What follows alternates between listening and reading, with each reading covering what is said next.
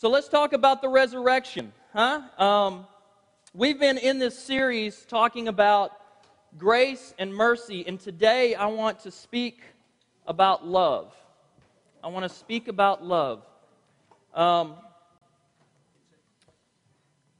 what we, what we um, have talked about thus far is that the resurrection sealed our mercy forever, and that the resurrection sealed grace for us forever.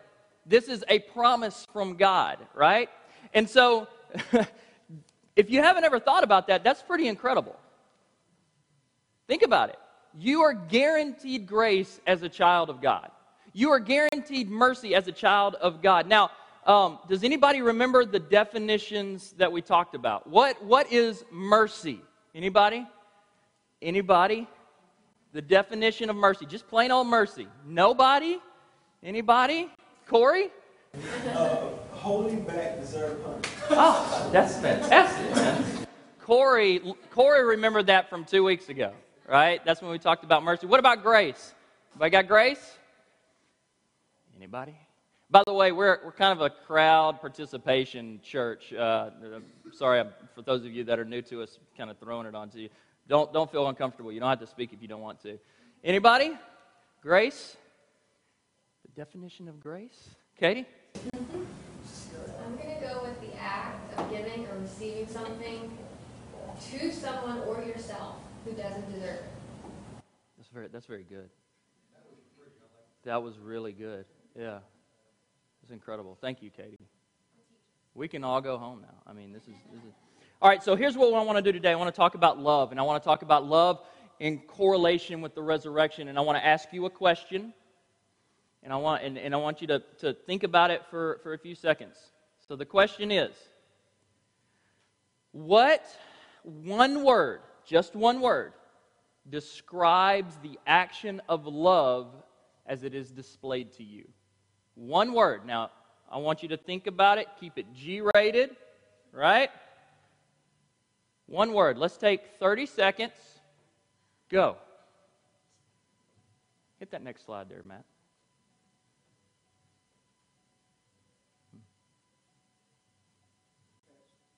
Wait, wait, wait. Sorry, sorry, I didn't say that, did I? Corey, you nobody heard Corey. We're to all say it at once. Okay? Okay, I'm sorry. One word that describes the action of love. Anybody? All right, y'all ready? Go ahead and fade that out. One word. On the count of three, say your one word. Shout it out. Ready? One, two, three. Lasagna. Lasagna. Yeah. That's a lot of different stuff, right? I mean, everybody's got something different that com- displays love. Corey, Corey's compassion, right? I, I am, a, I'm lasagna, right? Because my wife the other day, she, she came up to me without me asking or prodding. She said, um, "Would you like some lasagna?" And that's one of my favorite foods. I'm like Garfield, right? And and I mean, I just melted. I'm like, "Oh yeah, that'd be great," because we haven't had lasagna in forever. And, and so the thing is, that whatever you said is probably in one form or another mercy or grace. Lasagna is grace. I don't deserve lasagna, right? I mean, you talk to my wife, she's like, yeah, he's a great husband, but, you know, he's got his stuff, right? We all have our stuff. I don't deserve lasagna. It's grace to me. Maybe yours isn't grace, maybe it's mercy. But we all have encapsulated in grace and mercy God's love for us. Think about it. God's love displayed to you is grace or mercy in some way, shape, form, or fashion. So we're gonna. Now you're probably going, "We're just getting into scripture. It's gonna take forever." We're gonna we're gonna roll through this, okay? But I want us to pay attention because the resurrection is so important to our walk with Christ.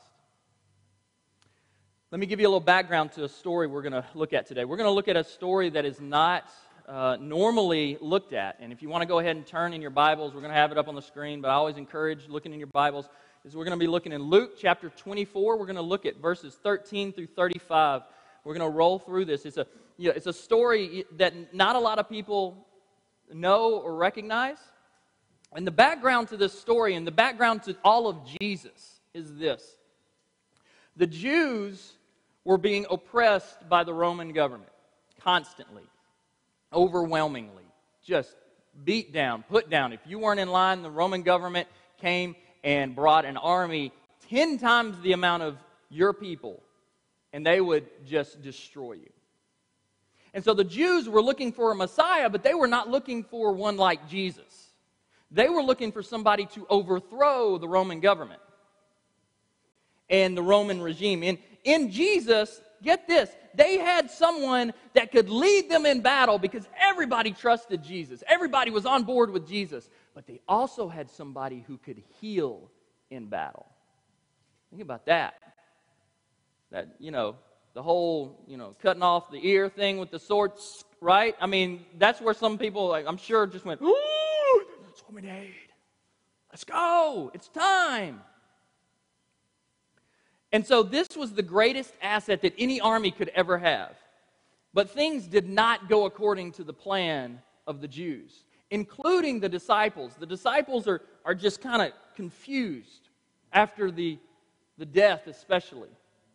And so in Luke chapter 24, verse 13, it says, Now that same day, two of them were going, this two of the disciples, two of them were going to a village called Emmaus, about seven miles from Jerusalem. They were talking with each other about everything that had happened. All right, so these are disciples of Jesus, not one of the 12, but they were, they, Jesus had a lot more people that were following him, okay? And so they're, they're going to Emmaus, they're talking to each other back and forth. As they talked and discussed these things with each other, Jesus himself came up and walked along with them, but they were kept from recognizing him. Now, my wife asks me, why were they kept from recognizing I'm a pastor. I understand that. I don't have the most fantastic answer for you. I don't know. He, he, they just didn't recognize him. He asked them, What are you discussing together as you walk along? They stood still, their faces downcast. One of them, named Cleopas, asked him, Are you only a visitor to Jerusalem, and do you know, do you not know the things that have happened there in these days? In other words, they're kind of being snooty, right? I mean, in, in, in, a, in a way. They're, they're basically saying, Man, where have you been? You've been living in a cave? I mean, what's been going on around here? It's, it's Jesus, and, and there's all, he was crucified, and there's good grief. So, so Jesus says, Jesus says, what things? Right? It's like it happened to him. You know, he's not he's not lying or anything like that. He's just he's prodding them. About Jesus of Nazareth, they they replied, he was a prophet, powerful in word and deed before God and all the people. The chief priests and our rulers handed him over to be sentenced to death, and they crucified him. But we had hoped that he was the one who was going to redeem Israel. And what is more, it's the third day since all this took place. Now, the third day was, was pretty important in um, this time because if someone died, uh, in order to make sure they were really dead, they waited three days, right? So they died, they waited three days to make sure they were really dead. Now, we don't know for sure, but we believe it's because sometimes people would fall into comas something like that. And if you can't drink or eat, well, you're going to die in that coma. They didn't have the, the modern medicine that we have today. So it's, you know, so after the third day, it's been three days since all this took place. So he should really be dead. But in addition, some of our women amazed us. This is Mary Magdalene and Mary, the mother of Jesus. They went to the tomb early this morning, but didn't find his body.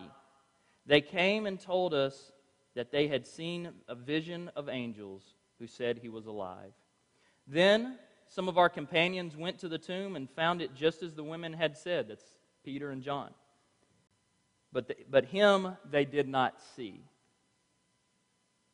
Now, Jesus says to them, How foolish you are, and how slow of heart to believe all that the prophets have spoken. Did not the Christ have to suffer these things and then enter into his glory?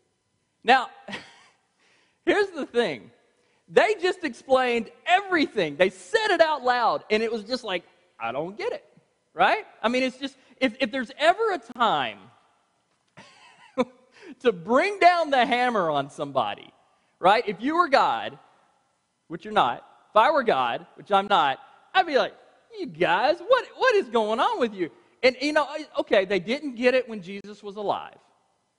I understand, right? It can be confusing. You want one thing, you, you, you get another, it, it's, it, you got to process, you know, that kind of thing. But after he's risen and after people are telling them Jesus is alive, what does this mean? You know?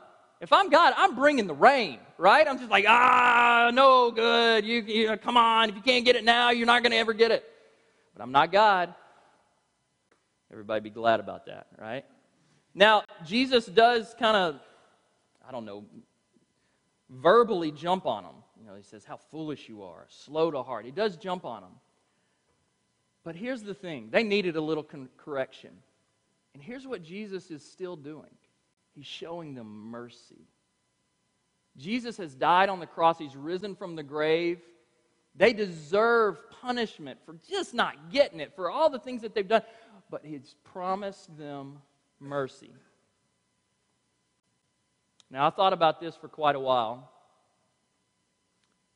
And I was asking myself, what, what would I realistically have been like? What would it have been like for me? You know, and, and I, I'm sitting here thinking I would have been so fixed on Jesus overthrowing oppression, right? I mean, I, I would have been so fixed on Jesus uh, becoming this leader, and maybe even for me being, you know, some kind of a leader in this new army, in this new, in this new kingdom, this new, you know, it's just all my selfishness, right?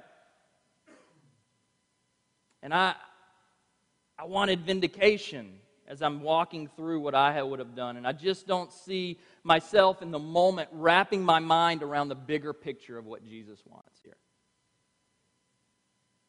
And I would have been just like these guys. Maybe, probably, more than likely, even worse, right? But God has shown me mercy as well.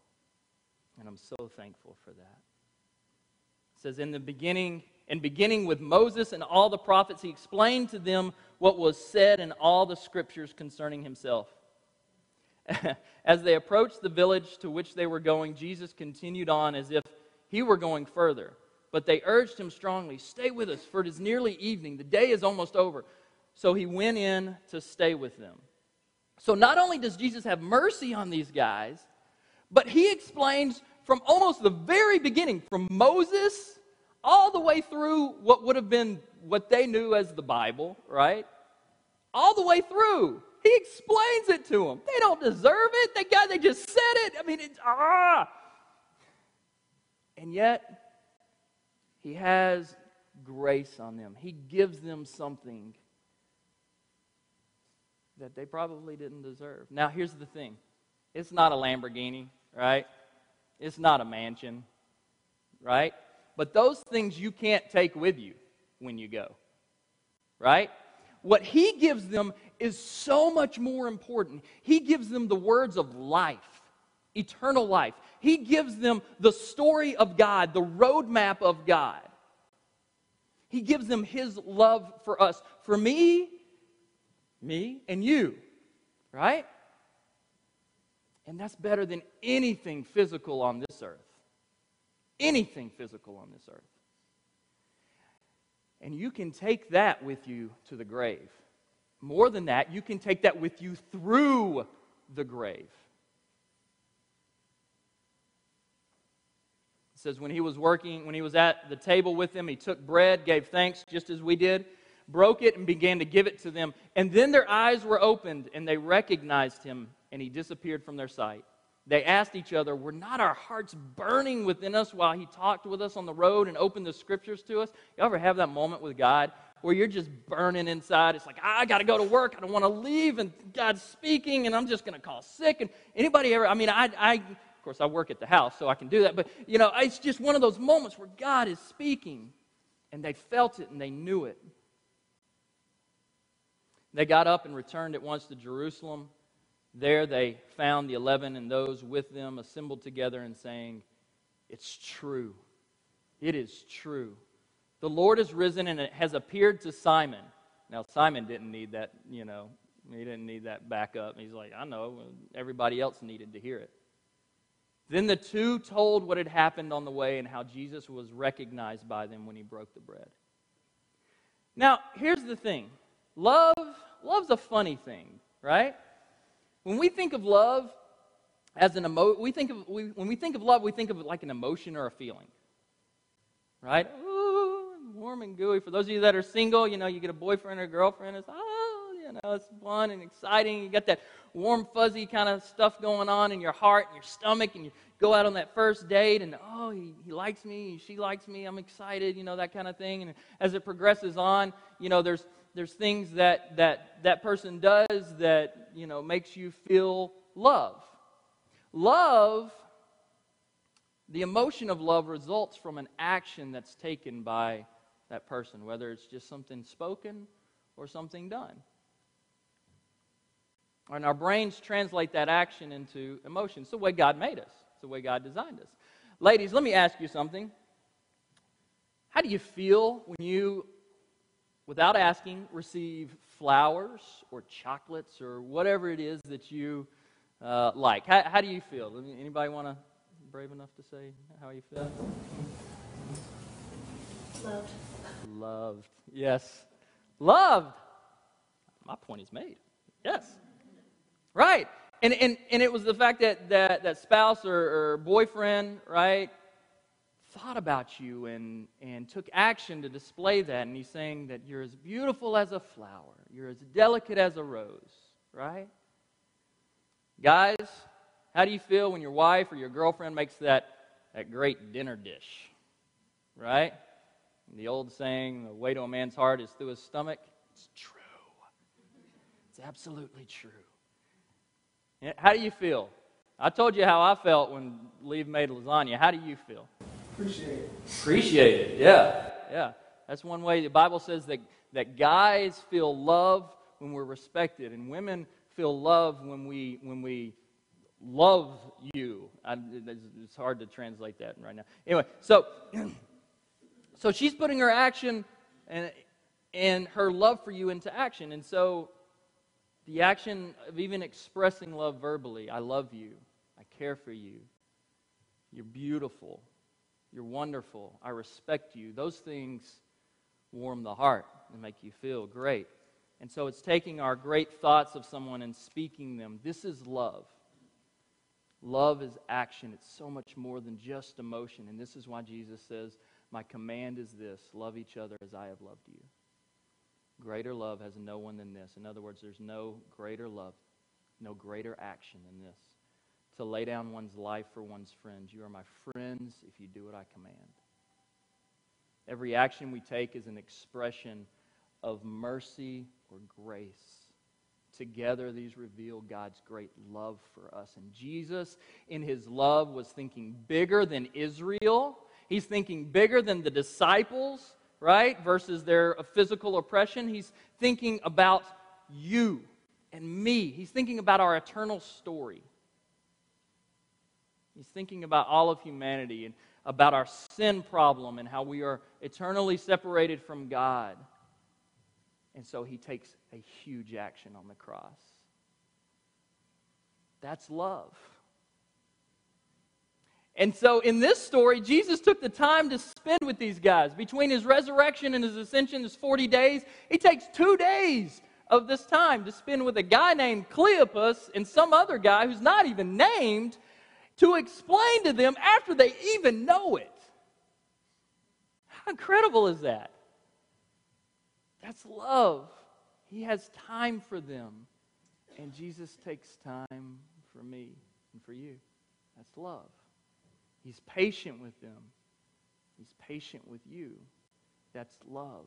Jesus shows mercy and gave them grace just like he does with you and I.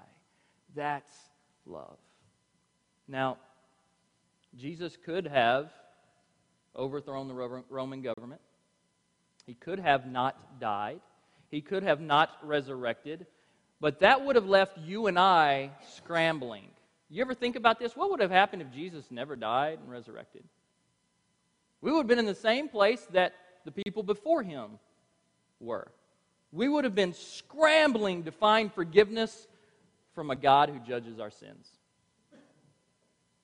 And instead, God gives us Jesus, who is a permanent sacrificial lamb who has taken our sins upon himself. In the Old Testament, they, you sacrifice a lamb, it takes your sins away. The next month, you got more sin, you got to go sacrifice another lamb or a dove. And we would have been stuck in that cycle. But here's what's important about the resurrection. Let me close with this. If you, do, if you, if you don't hear anything else, listen. Right now, he sits upon the throne, alive, not dead. Right now, at this very moment, he is taking my sin and your sin away. He is present tense, not past. At this moment, he is here. He is this moment in history. Not 2,000 years ago, that moment in history. Not just that.